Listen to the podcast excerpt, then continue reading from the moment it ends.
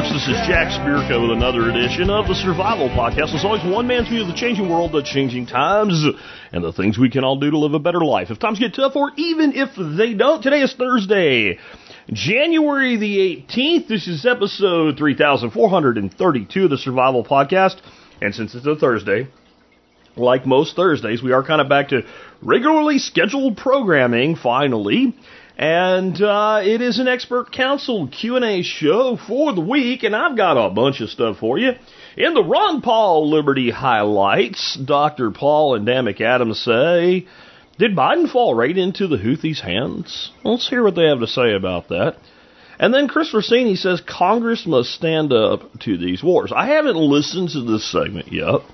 I have a feeling there might be a claim made here that I disagree with, not the sentiment of, but the technical legalities of, but we'll wait to see, and I'll have some follow up on it. What about planting and building guilds that can deal with the allelopathy of black walnut? Jeff gives a, Jeff Lawton's going to give you a great answer on this. I have a, quite a bit to add because this is one of the most overreacted things on planet Earth. The substance that we're talking about when it comes to black walnut, uh, butternut, pecan, and a few other things is known as juglone. The juglonous species, like it's some kind of evil thing. There is allelopathy in juglone. It is not the concern most people think. Now, what I find interesting, though, is there are plants that are extremely tolerant to the point of basically they don't even care. You could plant them in a in a in a bucket mulched with black walnut husks, and they would still grow. And one that Jeff mentions is exactly one of those plants, and it's a pretty good plant for food production. And it just has to do with where certain species evolved and where they grew next to each other in natural hardwood forests. Next up today, John Pugliano will talk to you about stock market seasonality. We're going to hear from Nick Ferguson. If you have a very small property, you need to move stuff around, you want to use fodder to feed bunnies, but you really don't have room to put them in the ground. Can you grow fodder in pots? Turns out you can. Joel Riles, wait, is he on the expert council? Well, we shall see. I'd love to have him. All I need is enough questions about dogos, that's doggies. And uh, if you have enough dog questions to support Joel as a member, I will bring him on officially. He's a great friend. I love him. I've had him on the show many times. Very smart guy. And he's he's going to talk today about crate training a puppy that has some nighttime potty issues. And I don't know what he's going to say either because I ain't listened to this yet, but I bet you that my instinct and his instinct is very similar on this one. Ben Falk will real quick talk about why you should always vent stoves out the back rather than up through the top. Especially if you have the option one way or another. It's a very short answer, but it, it somebody heard him say that in the interview I just recently did with him, and we didn't dig into why, and uh, so he'll clarify that for you. And then I'm gonna, I'm gonna, I know, I know some of you, I don't hear about Bitcoin, Jack. Well, it's money. It's the best money in the world, and money's a survival topic, so you're gonna listen. And I got a unique way to bring it to you today. I'm gonna tell you the reason you should own Bitcoin that no one ever talks about. And we're gonna talk about something in the very beginning of that for like 30 seconds. That is something that's been talked about a lot environmentalism, Bitcoin's blow, boiling the oceans and all. And we won't spend much time on it because that's been hashed out, but it led me to a question. And that question very quickly led me to an answer. And I thought, wow, this is a, this is a reason that everybody should own Bitcoin. And it'll make sense when we get to it. Before we do, I want to let you know something. Nick Ferguson, who, who will be on the air with us today, has his annual plant sale going right now. Now, he does, he's not shipping yet. He's taking orders. But he has some really cool stuff. I'll let him tell you about it. But you definitely want to check out Rare Plant Store. Uh, and, and, we're going to be we'll, we'll, be talking a little bit more about some of the cool stuff that he has available uh, in the coming week as well. Uh, but it's time to get your orders in because if you want to order this stuff from Nick, let me tell you something. The man sells out of these products every year, every single year. I think it's his fifth year doing this now, running this this spring sale, and I don't think he's ever not sold out. So he's got plenty of room for orders right now for now. So listen up when he comes on. And then my pitch to you today is for our bioreactor composting course. You really got to check this out. Uh, so many of you are out there telling me you're trying to grow some of your own food in your own backyard, and some of it's perennial stuff, some of it's annual gardens, some is, is pasture improvement. This course will help you, and it's very inexpensive. It's forty bucks. It's eight hours of instruction with exams and certification and all. By the way, somebody emailed me and said, "Hey, do I have to take the test? Do I have to? I don't care about the certification. You don't have to do anything. It's yours." Right? You can go buy a gun and never shoot it. You can put it in the cabinet and never buy ammo for it if you want. It's yours. It's more fun and more practical if you take it out and do something with it, but you do what you want. Uh, no one's going to give you a hard time or anything about it, but I will say this if you take the course, you're paying for it. You might as well take the tests. And there's some things coming that it would be beneficial if you did. I'll just say. Uh, and I'll also tell you that I have designed this course in a way that the, the exams are not about me determining whether you're smart enough to have passed. The exams are designed so that they help you understand how much you've learned, where you're struggling, and they're part of the learning process. So, uh, some of them are a little bit tricky questions. They're not that hard. They're not LSAT hard or, uh, you know, uh, medical board hard or something like that. But there's, you know, so it requires a little bit more thought than just, oh, this one says two answers, so it must be the right. It ain't like that. But I really believe if you're taking the exams, you're going to get more out of the course, and it doesn't take real long to go through them. They're all multiple choice. But definitely consider the bioreactor composting course. If you're an MSB member, remember you get five bucks off, which is like 13% off the price. And uh, and so if you're not MSB, that's five bucks of it right there. So think about becoming an MSB member if you're not one already as well. With that, let's hear from Dr. Paul in the Liberty highlights. And here we go. Let's take a look at the airstrikes over the weekend if we can start with that first clip. I just grabbed this at random. Houthis vow strong response after second round of U.S. UK strikes on Yemen. Uh, they hit, I think, six or seven targets on Thursday night, came back on Friday and hit the airport in Sana'a. Uh, and uh, I guess France has joined in as well. Uh, the Houthis have been, as our viewers probably know, have essentially shut down shipping traffic in the Red Sea because they have vowed to block any ships that go into or out of Israeli ports because they support the Palestinians and they're opposed to what's going on in Gaza. And so they have the, uh, the geographic ability because of the unique geography of the region. They're at a real chokehold point. I should have put up a map to where they can affect that. They believe that they will de escalate in the region by attacking the Houthis, when in fact many people argue that that's exactly what the Houthis wanted. They wanted the U.S. to attack because they don't have a military base, they don't have a Pentagon there in Sana'a where you can hit. They have caves, they have tunnels, they have weapons that are smuggled in, uh, they have a, a, a capacity of shutting down that strait. They gave the Houthis exactly what they wanted, which is to turn them into a major, major player and the only country that has really stepped up physically to challenge the Israeli attack on Gaza. We're participants. We promote this because that's the job of an empire. And that's why I do not think uh, the American empire has anything to do with protecting personal liberty and making us a better country. There are two choices left for Biden. He can say, well, that didn't work. You know, too bad or he can escalate. And that's exactly what the Israelis want, of course, because they, and we'll talk about this later, they want to make this America's war. But it's also what the Houthis want. There was pretty much worldwide sympathy for Israel. I mean, they were attacked. They lost a number of citizens. Now, not as many as they claimed, probably a few hundred, but there was worldwide condemnation of the Hamas attacks. And that quickly turned to horror when you had, yes, a few hundred maybe Israeli civilians killed in the attack, and people were horrified when the retaliation was 25,000 civilians in Gaza. And so they had the sympathy of the world. They squandered it with this wildly disproportionate retaliation, and now we're here, we, here we are in this situation.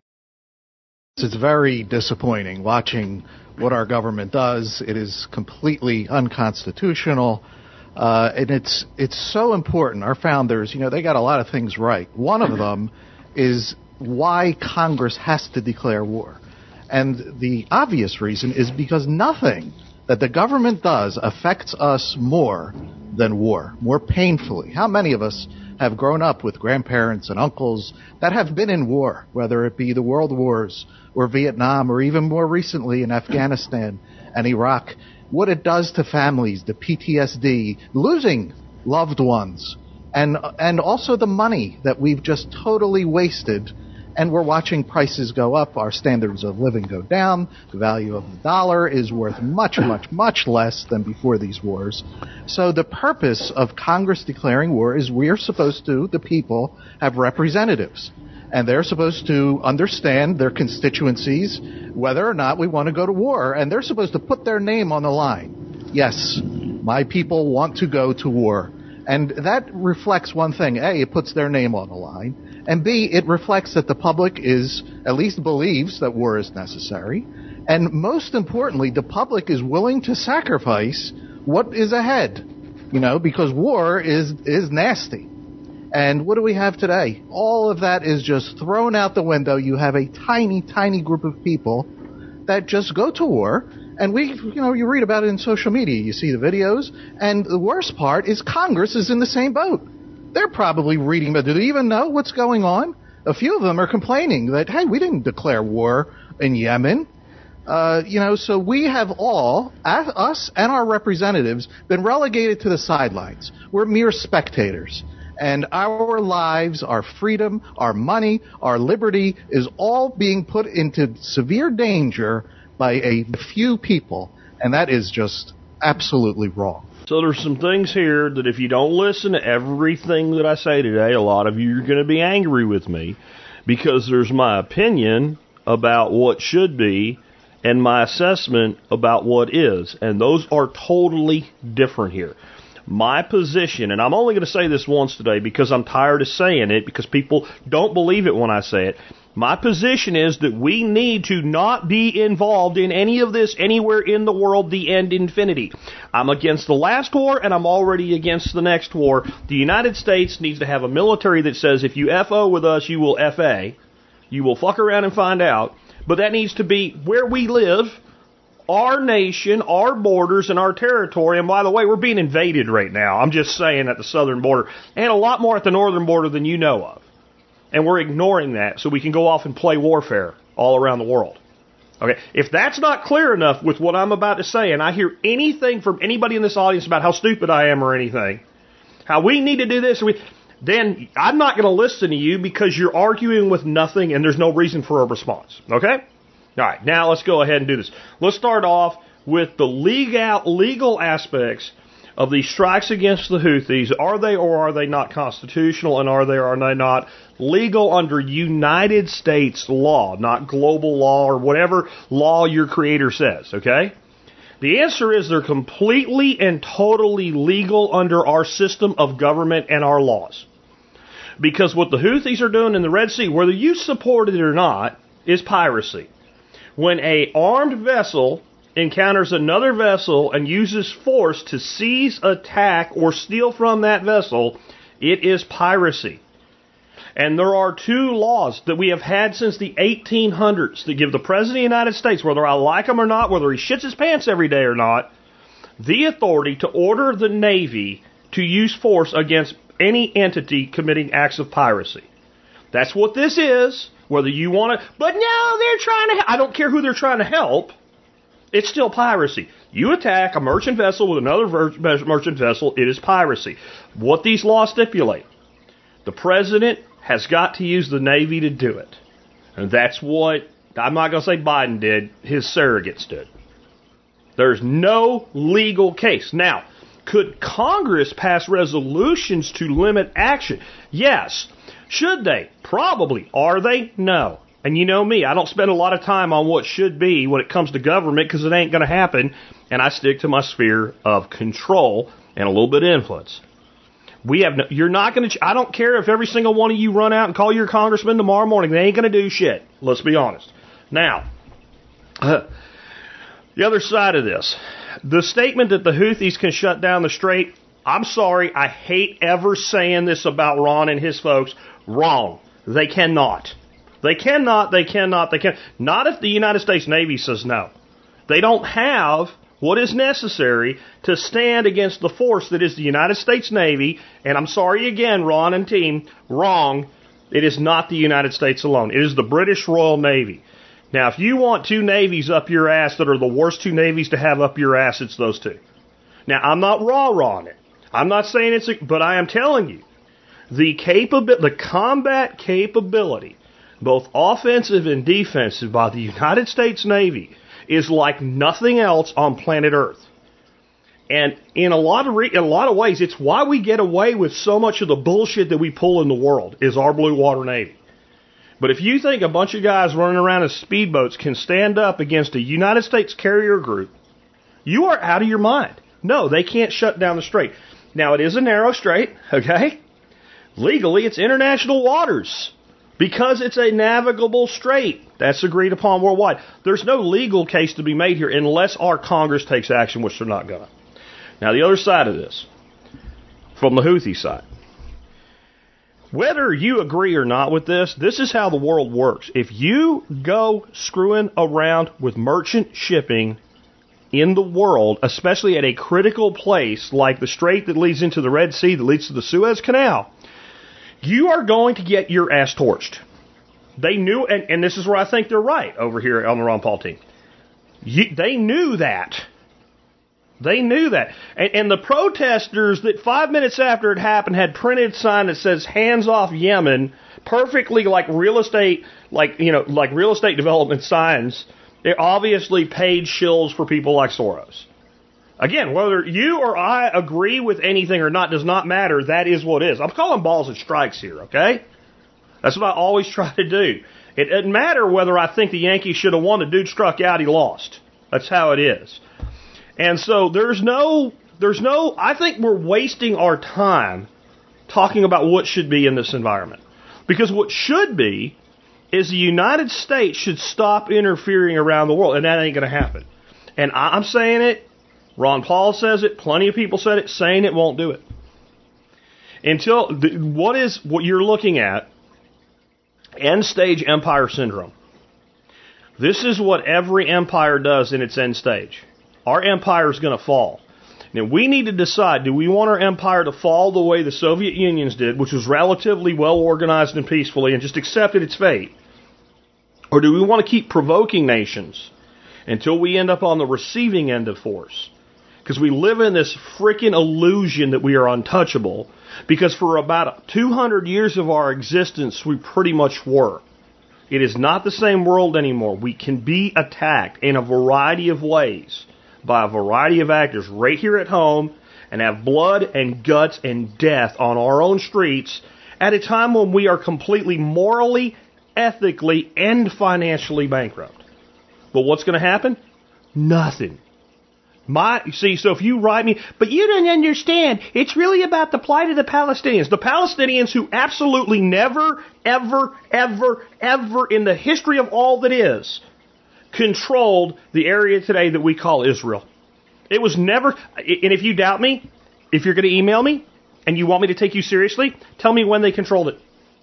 And tell me how they controlled it. And be specific. And when you try to do that, it will never happen. Should they control it? I don't know. Maybe if we stop touching things.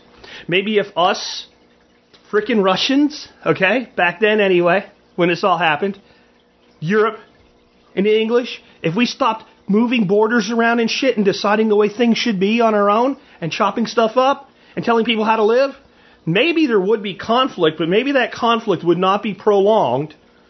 Maybe it would suffer itself out and maybe even if it's not what we wanted, it would be less bad than it is. But we'll never know that until this empire collapses. And the sad thing about that is you have rising empires right now. China and India, and they are not exactly friendly with each other. I don't care what about BRICS. BRICS is a trade alliance. It is not a uh, a treaty about military issues and, and, and national sovereignty issues. It is a convenience, it's like the convenience of bedfellows type of thing. And we do not need to be further weakened when we are already this weak while you have these alliances rising.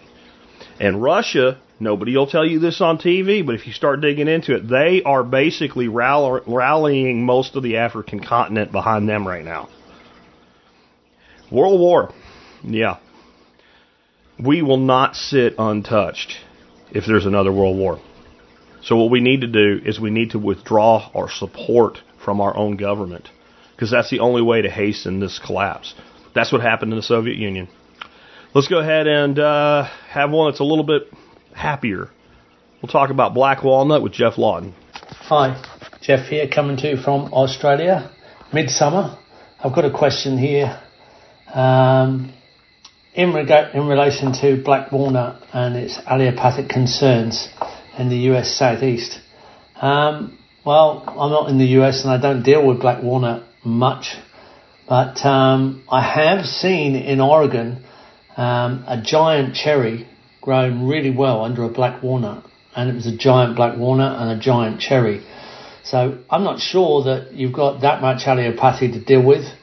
Um, so if uh, a cherry, I'd imagine that most of the other um, similar type fruit trees would grow under a black walnut, um, and it's a matter of working out the edge effect in relation to the allelopathy. Is there an edge area that where it becomes um, not relevant. When I'm quoting this situation that I saw, the the the cherry was a giant underneath a giant black walnut, and they were and it was right underneath the canopy, so that kind of surprised me. Um, allelopathy can be broken in relation to uh, fungi. So if you're using the mulch or you're in, increasing the fungal content in the soil, you are going to um, decrease the allelopathy. It's the, the, fungi breaking down the wood at the end of the life of an allelopathic tree or wood chip that allows it to be used in, in compost or mulches because the allelopathy is broken by fungal situations. So um, reduced allelopathy can be created by increased amount of, of, of um, fungal networks in the soil, which can be stimulated by um, fungal dominate, dominant compost. So there are all those things to look at. That's the best I can offer. Okay.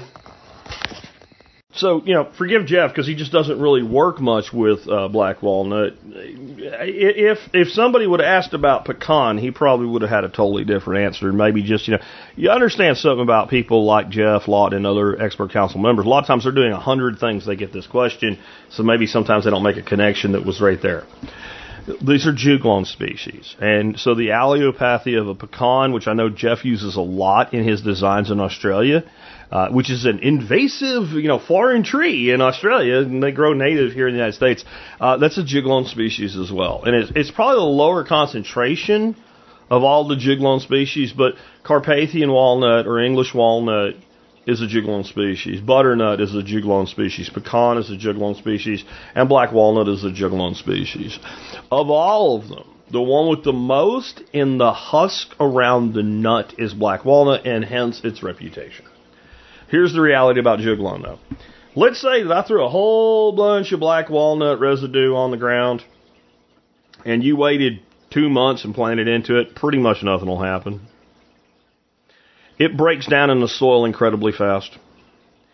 You have to have a living tree with drop to maintain any level of it at all. Here's the next part.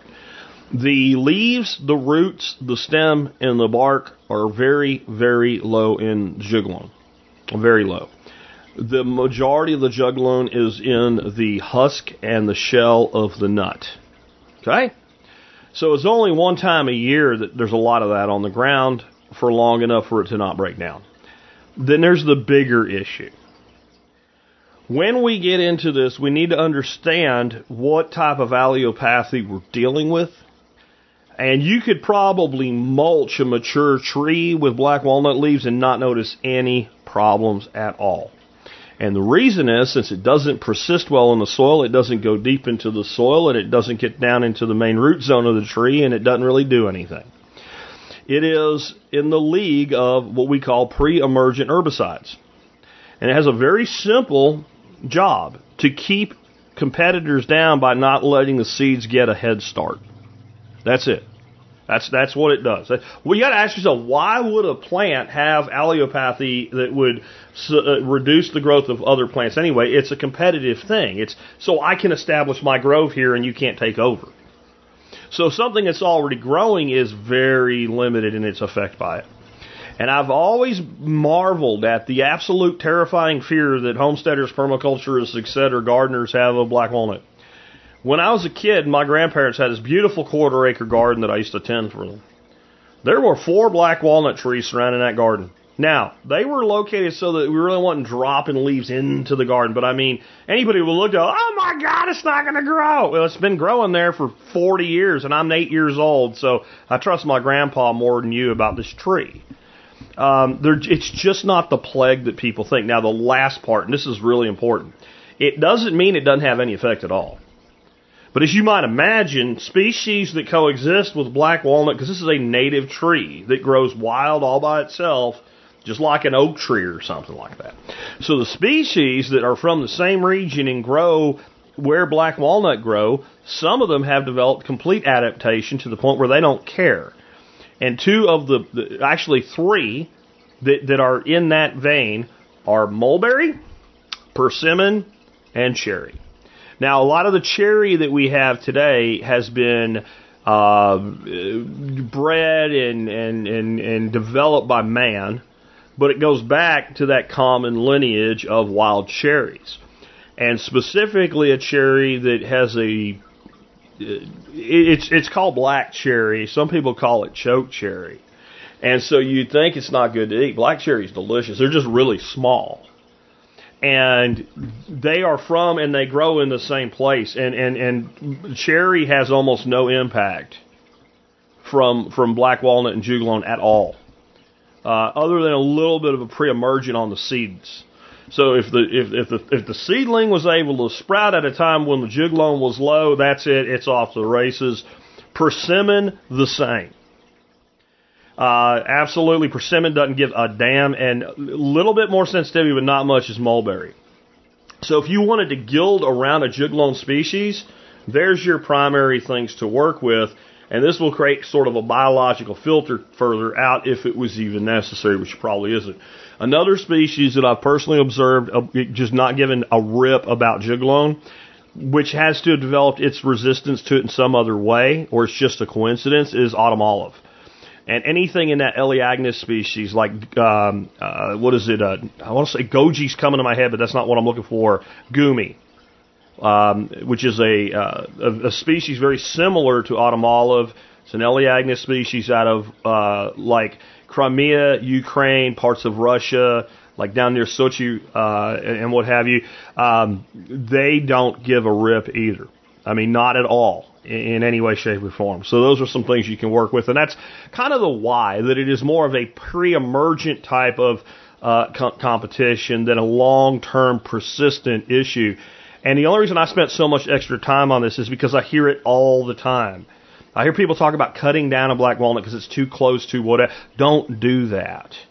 It is one of the most amazing trees in the world, and the timber value is extreme and it should be looked at as a financial asset on your property. It should be like, we're only cutting that down because it's the end of its life or because we really need the money. And every year it gets bigger, it's worth more money. It is one of the most valuable timbers in the United States of America. In fact, it might be the most valuable timber outside of like some, you know, burl this or something that. All right, let's hear about stock seasonality from John Pugliano. Well, OTSP. Today I want to talk to you about stock market seasonality. It's always a good idea to be able to develop your skills to be able to identify patterns. And there are definite patterns to the stock market and that makes sense. I mean, look at what it says in the Old Testament. There's a time and season for all things. So as far as the stock market, this is also a good time to discuss it because right now we're seeing two of the largest seasonal factors take place. And that's, we're just coming through the ending of the Santa Claus rally and right now we're experiencing the January effect. Now before I explain what these are, let me add this caveat. Keep in mind that these are just factors. They're patterns that we can discern, but they don't always occur, and their magnitude can be extremely variable. You know, one of my favorite sayings is, is that I can't predict the future. Even when we can identify these patterns, it doesn't mean they're always going to play out the way we think they would. The other thing to keep in mind is that the media is always going to hype things, right? Talking heads need something to talk about. And so even if there isn't a big impact in a particular seasonality effect, you can still count on the media to overhype it. I like to think about seasonality in the stock market the same way I do when I'm planting a garden. I mean, you probably do the same thing. You pull out a farmer's almanac or some other type of historical document that you have that gives a general idea of what your local climate is like. And then knowing that general seasonality, it'll give you an idea to help you plan when you should be planting and harvesting your garden. Now, you have to keep in mind though, that just because the farmer's almanac tells you that it's safe to plant your tomatoes on April 19th, that doesn't mean that a late frost won't come in and kill all your seedlings. Okay, stock market's the same way. We can look for the seasonality, but it's not always going to be perfect. So as I mentioned, the two largest annual factors are the Santa Claus rally and the January effect. They usually work out to be counterbalancing of each other. If you get a strong rally with the Santa Claus rally, then you'll often see a sell-off in January or vice versa. If you get a big sell-off at the end of the year, it's likely that you could have a very good start to January. As far as the timing of the Santa Claus rally, generally is really strong the last two weeks of the year, but it can begin as early as Thanksgiving or even it occurred much earlier this year. Pretty much the whole last eight to ten weeks of the year, we saw a consistent rise in the stock market. Now this year it was especially strong because the Federal Reserve came out in November and stated that they were most likely going to be cutting interest rates in 2024. Hey, as a side note, shouldn't surprise anybody that the Fed got that information out early ahead of the election. Ah, but that's another topic. In any case, even in years when the Federal Reserve doesn't ease up in the end of the year, we still generally see an increase in stock prices because at the end of the year, money tends to flow into the market. And that's usually because of, you know, tax planning. People are rebalancing their portfolios and trying to optimize tax strategies. There's an end of the year cutoff for when individuals have to make contributions to their 401k plans. And the end of the year too is when companies pay bonuses, offer stock options, and then of course institutional investors and hedge funds also use the end of the year to tweak their portfolios to make it look like they own the hottest stocks of the year. It's called window dressing. Anyways, there's all kinds of shenanigans that go on at the end of the year, and generally it means more money is flowing into the market. And when all that money flows into the market, then naturally you're going to have people having FOMO, fear of missing out, and they jump in, they want to ride the momentum, and it causes prices to go even higher. And all that is exactly what we saw this year. But then January hits. And as I mentioned, you'll usually see the opposite take place with the January effect of however the year ended up. And that makes sense. I mean, think of it in terms of just a simple tax strategy. Let's say that this past year you had some really large capital gains. And maybe you didn't want to pay all those taxes in 2023. So you either didn't sell at all or you only sold a portion of those gains in 2023. Because think about it, if you sell on December 31st, then your taxes are going to come due just, you know, four months or so later in April. On the other hand, if you hold off in selling and you don't sell until January 1st, then you have about 15 months before you have to pay taxes on those gains. So, hey, you're robbing Peter to pay Paul, but you are deferring how long you get to keep that money. So the January effect is very real. It's what we are experiencing right now.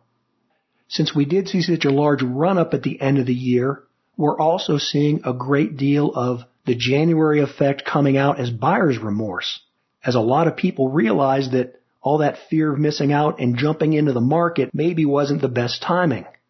Especially being hard hit are the small cap stocks.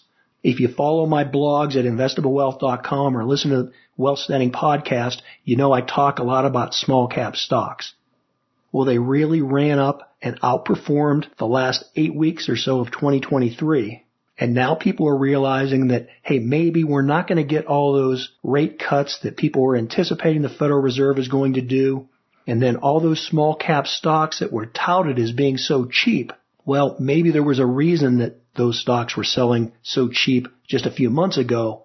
And one of those reasons is that about 38% of the stocks in the small cap Russell 2000 index, well, they're just not profitable. So that reality is setting in along with all the geopolitical concerns that are carrying over from last year.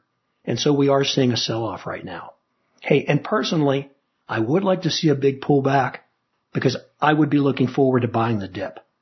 Well, hey, as always, thanks for your questions and interests. Until next time, this is John Pugliano from Investable Wealth and the Wealth Standard Podcast. Now, good stuff from John. Let's move on and hear about growing fodder trees in pots from Nick Ferguson. Hey there, Nick Ferguson from Homegrown Liberty and RarePlantStore.com here with an expert council answer for Stephen. And he says, Good evening, sir. I've heard about you through Jack, and I love the idea of tree hay for the rabbits I want to get someday. I live in a town on a small lot in West Texas. My homestead, in air quotes, is a chicken run and several wicking beds. There's not a lot of room. Hey, buddy, that's still a homestead. I'm wondering if there is any fodder tree variety that I can grow in pots. I really love to have them, but I don't know if there's anywhere I can put them permanently and would probably need to move them around occasionally. Thank you, Stephen.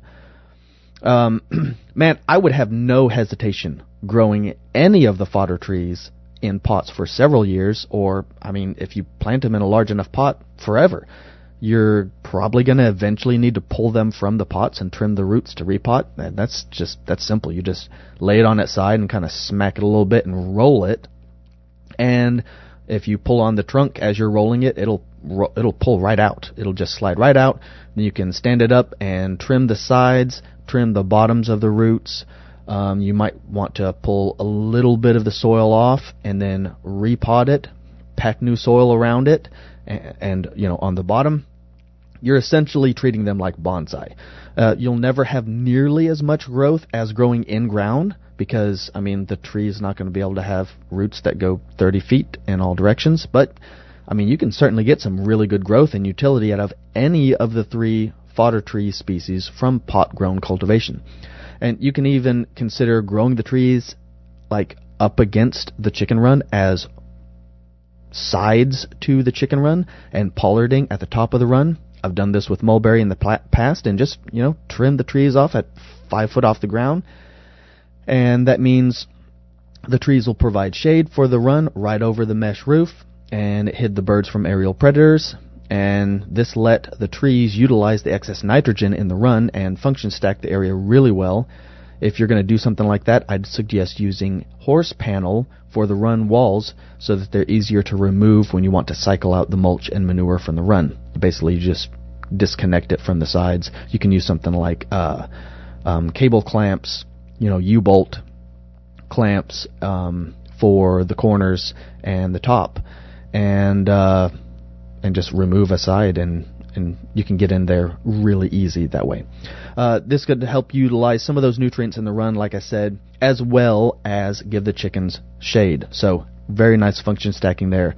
Uh, those big 20 gallon cattle feed buckets that you mentioned in a follow up email should be fantastic for those of you who don't know what I'm talking about.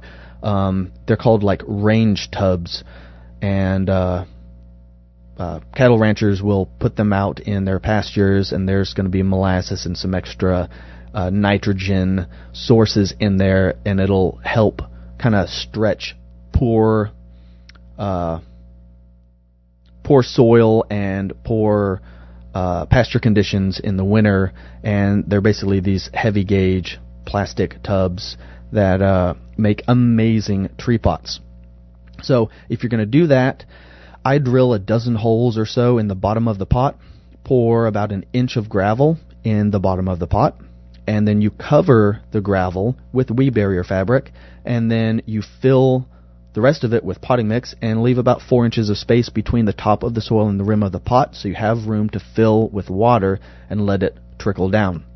Some people will pack that soil all the way up to the top edge of the pot. Those pots will never get wet enough. You need to have some freeboard in between the top of the soil and the top of the rim of the pot. You actually want like a couple inches of water sitting on that sucker when you fill it all the way up so it just trickles down and flows through the soil column. Uh, the gravel will help with long term drainage issues and prevent roots from plugging the drainage holes. That's one of those things that if you set it up now, it's a little bit more of a hassle, but in the future you will be glad you did it. Uh, hope that helps some of you listeners out there starting out. You know, this is about the time we're all getting the gardening bug and that itch like I am.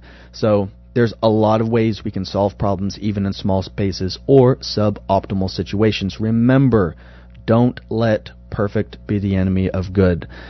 I'm kind of preaching at myself there too.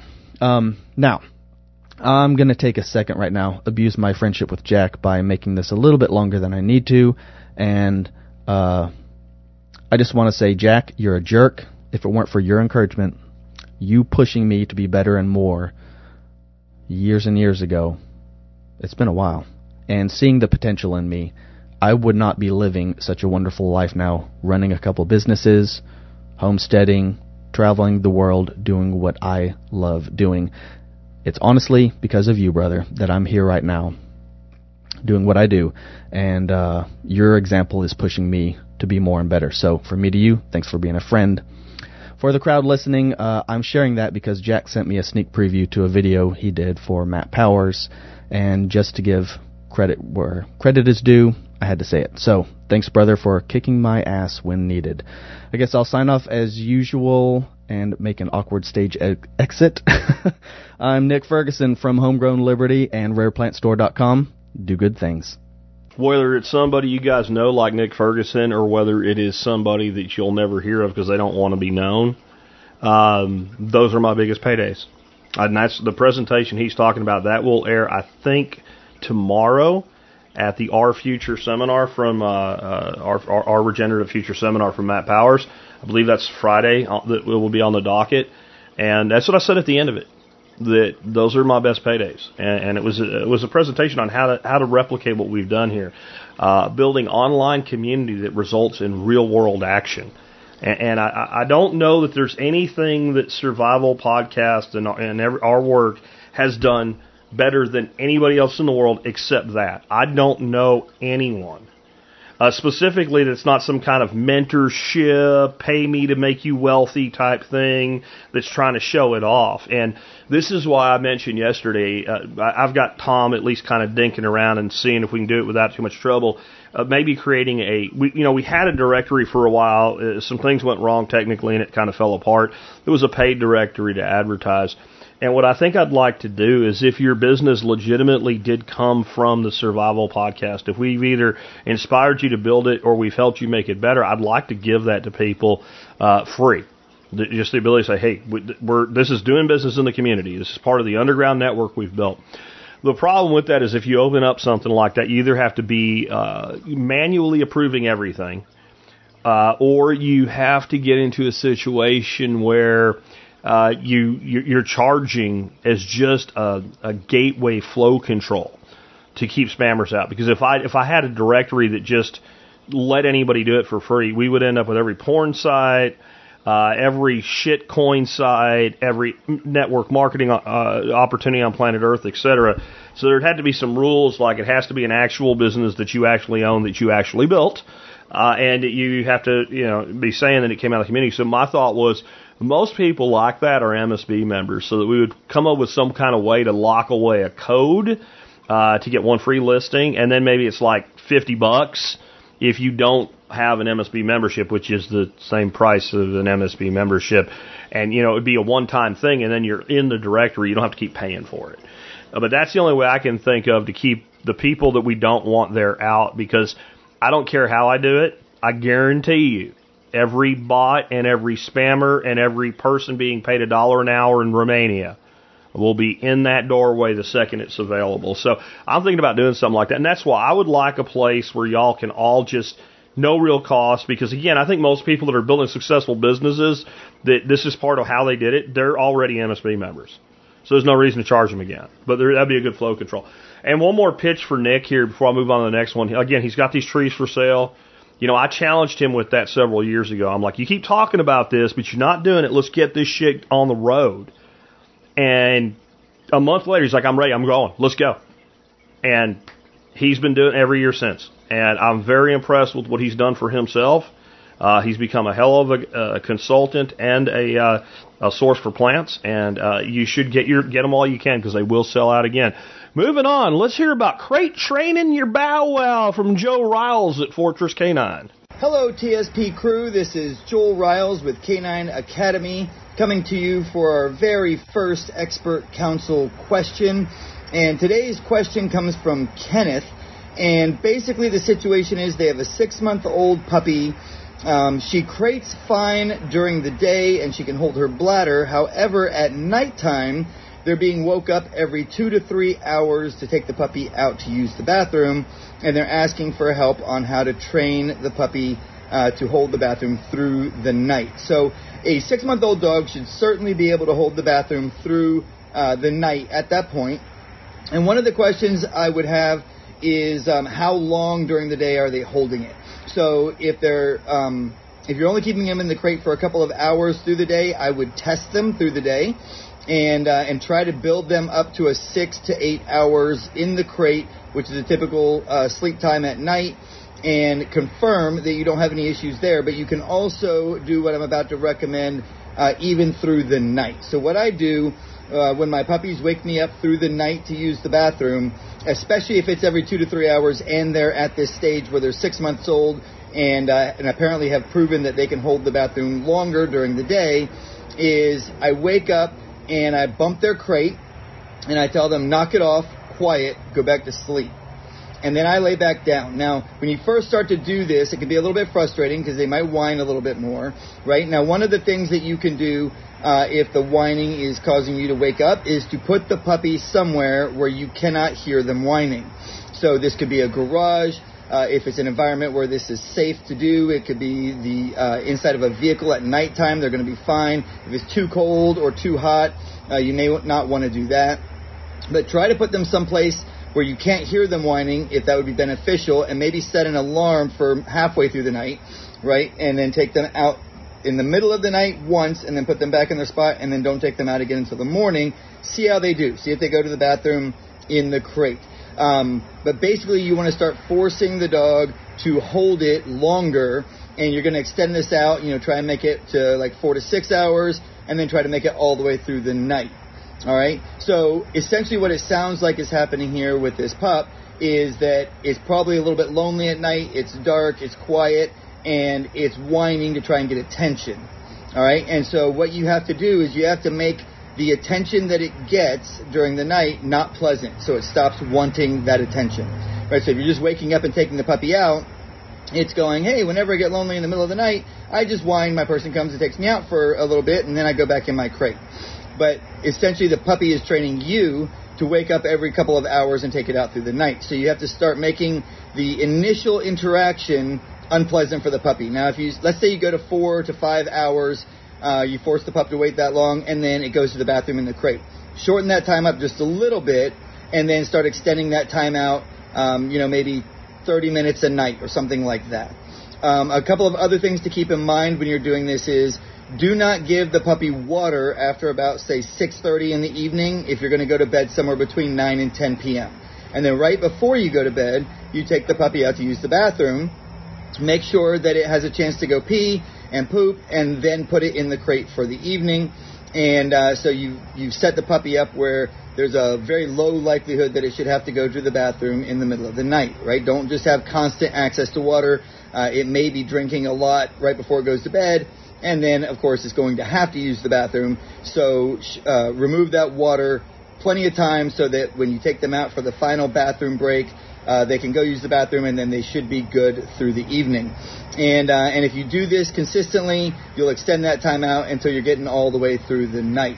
If you have any other specific issues or questions, feel free to send those. Uh, for anybody who uh, is having dog training issues and would like to send questions, uh, send those to Jack. And uh, my name again is Joel Riles. I'm with the Canine Academy. And I wanted to remind you guys Uh, if you'd like to get access to our dog training videos, check out canineacademy.us. Uh, I would recommend if you're going to do that, use the link on Jack's site so that he gets credit for it, and uh, and then we can give him his affiliate uh, credit when he uh, sends people our way.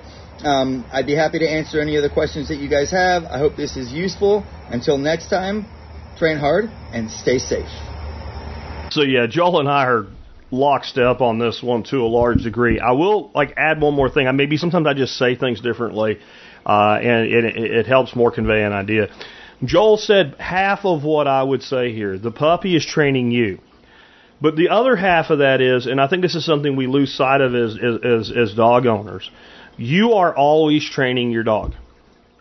I know that doesn't seem to make sense because we think of training as I am teaching the dog to sit, I am teaching the dog to stay, I am teaching the dog to heel, I am teaching the dog, you know, to to to to uh, to not eat my chickens or whatever.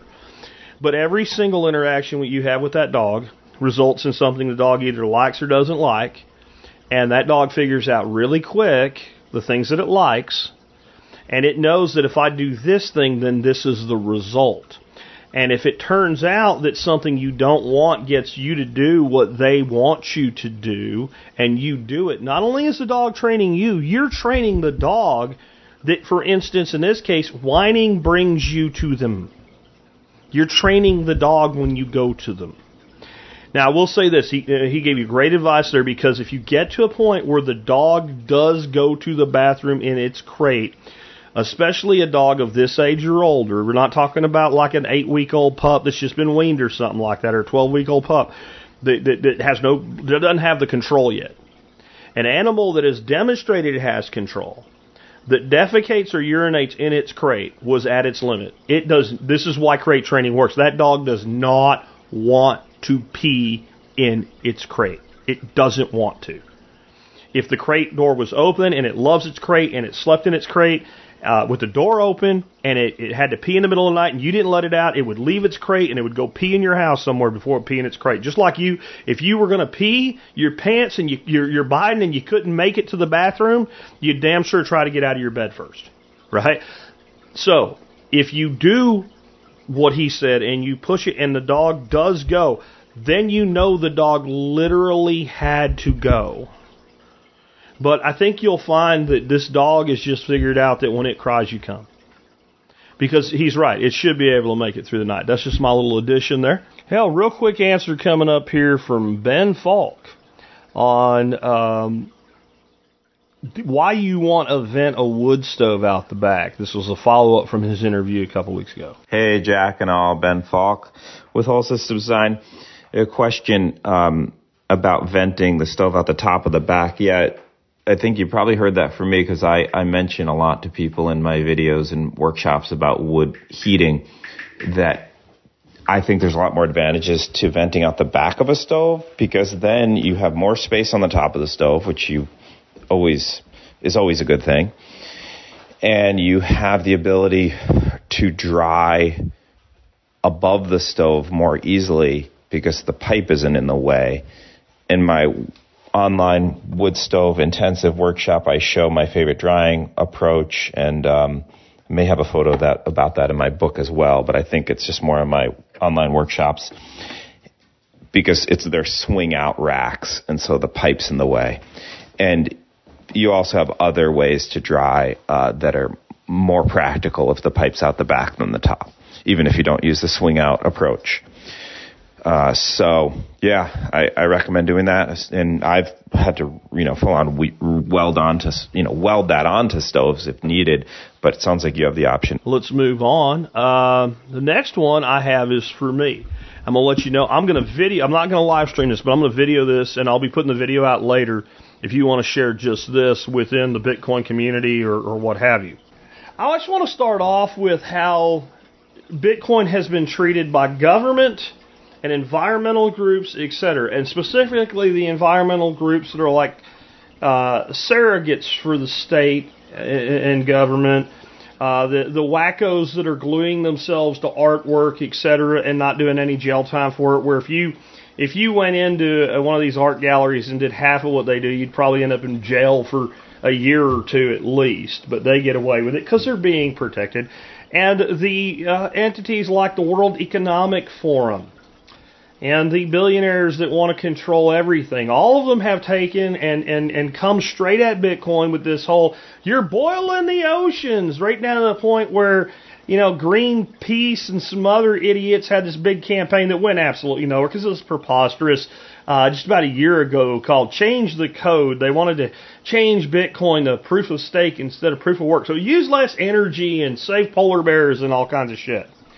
Well, if you're watching the video version of this, um, I'm going to put something up on your screen. I think there's a lot of us that we tend to look at uh, gold mining through the lens of like what the 1980s TV shows showed us about gold mining and some dude going down a shaft. That is not how, or, or, or panning for gold in a stream or something. That is not how gold is mined today. It's done at an industrial scale, and it is absolutely an environmental catastrophe.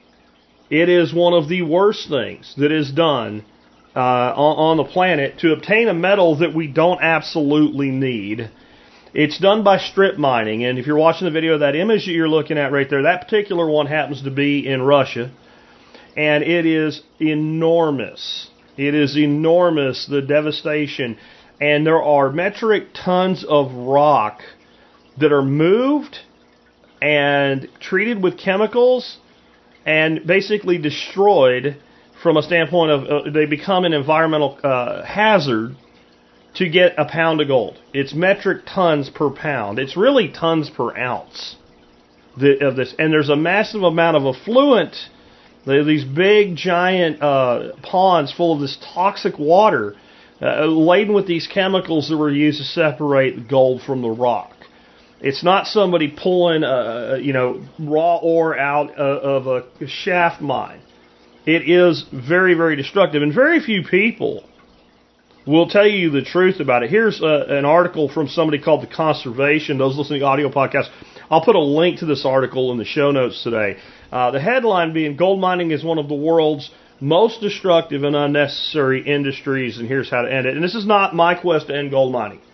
I'm just pointing out how toxic this shit is. If you're looking at the image in this article, you see that truck driving on that road, and you see that stair step uh, way that they do these these mines, and it gives you some scale. And you need to understand how big that truck is. That's a truck we I don't know what they're called officially. We used to call them ukes. Uh, where I grew up, where strip mining coal was done exactly the same way. So I've seen what this does. It is horrifically environmentally destructive. But I'm not here to save the environment today. I'm here just to ask a simple question. If the World Economic, and they also say we got to get off fossil fuels, right? This is as bad for the environment as drilling for oil times five. This is all. So we got to get rid of fossil fuels, got to get rid of Bitcoin, because we're going to boil the oceans. But who's the number one holder? Uh, you know, if you make a list, top three holders of gold in the world. Nation states, I'll tell you Bitcoin's bad. Banks, and I'll tell you Bitcoin's bad. And, and, and, and billionaires. And I'll tell you Bitcoin's bad. These groups like these consortiums like the World Economic Forum, yeah, Bitcoin's boiling the ocean. You ain't go, oh yeah. Okay, right. Eh, no problem with it. Now, if we did stop mining gold, you think about this, if you hold a lot of gold and they announce tomorrow gold mining is banned, we have to work with what we have. We have enough gold, we would never need another drop of it out of the ground or the, the, the small amounts that are collected by pan, uh, uh you know, gold panners and stuff like that would be would work. You don't need to do this. Uh, from an industrial standpoint, there's there's some call for gold, but not that. There's plenty of it. We go a thousand years, never take an ounce out of the ground. We have all we need, and then some. And if you were holding gold, if you were Peter Schiff, well, you would you you should be for this. You've created a hard cap. You've created an artificial scarcity beyond the, uh, the, the natural scarcity, right? So the value of all the gold in holding would go up. So the people who would most benefit from stopping gold mining are not worried about stopping gold mining in spite of the environment. And it's environmentally hazardous. So why? I know many of you have snapped to the fact that these people do not care about the environment at all. Uh, they wouldn't be doing so many things that they do on a daily basis if they actually compare, concerned about the environment.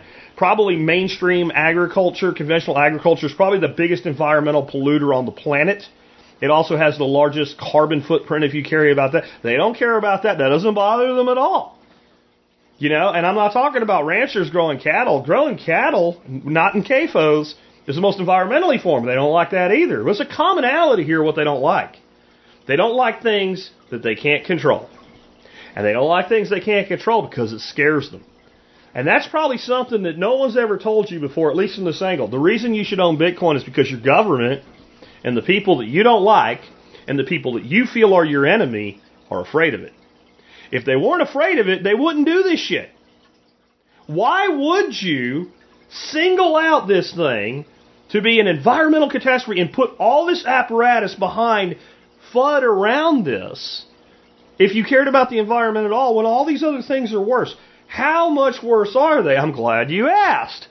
Let's give you some perspective because there's a lot of people that think, well, well, Bitcoin, it does use as much electricity as Argentina. No, it does not. That's a lie.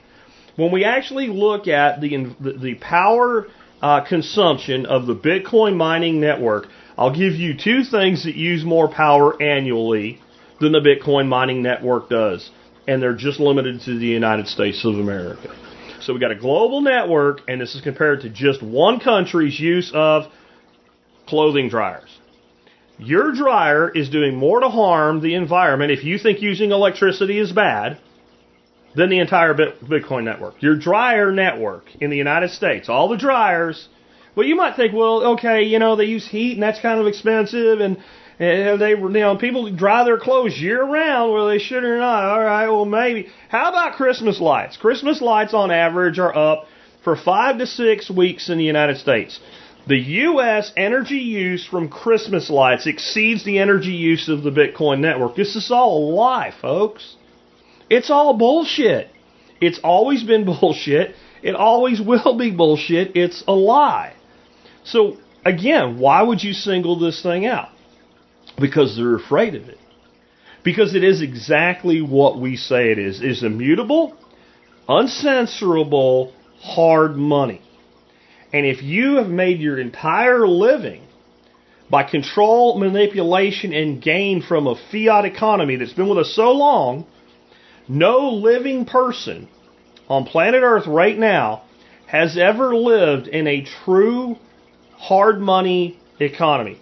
Well, Jack, we had a hard money economy till 1971. No, that's when we went further off the deep end. We have been in a, a, a, fiat economy solidly since 1933. Now, you may go find me somebody that was alive in 1933, but they didn't understand what was going on. Or 32, I guess you would say. They didn't understand what was going on. They had to be a little bitty kid. They weren't running a business, etc. So all the people who are su- successful in the fiat world have only ever known the fiat world, and the people that taught them only knew the fiat world, and the, the people that taught them only knew the fiat world. And as the fiat world became more fiat, because it did through a series of events, really it starts 1913 here in the United States, then 1933, then 1964, then 1971, leading us to where we are now. They are afraid that everything that they have will die if Bitcoin is seen for what it is by enough people. Now, I'm telling you they're afraid of it. And if they weren't afraid of it, they wouldn't do anything right now.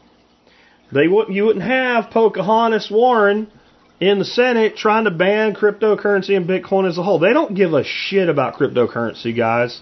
They really don't because they know that there's only going to be one king here. They're not worried about this little side industry. But all of a sudden, Bitcoin's sitting there in one of the top 10 commodity asset networks on planet Earth. By the end of this year, the market cap of Bitcoin globally will exceed the market cap of silver. It may very well be number three behind like Apple and gold in market cap.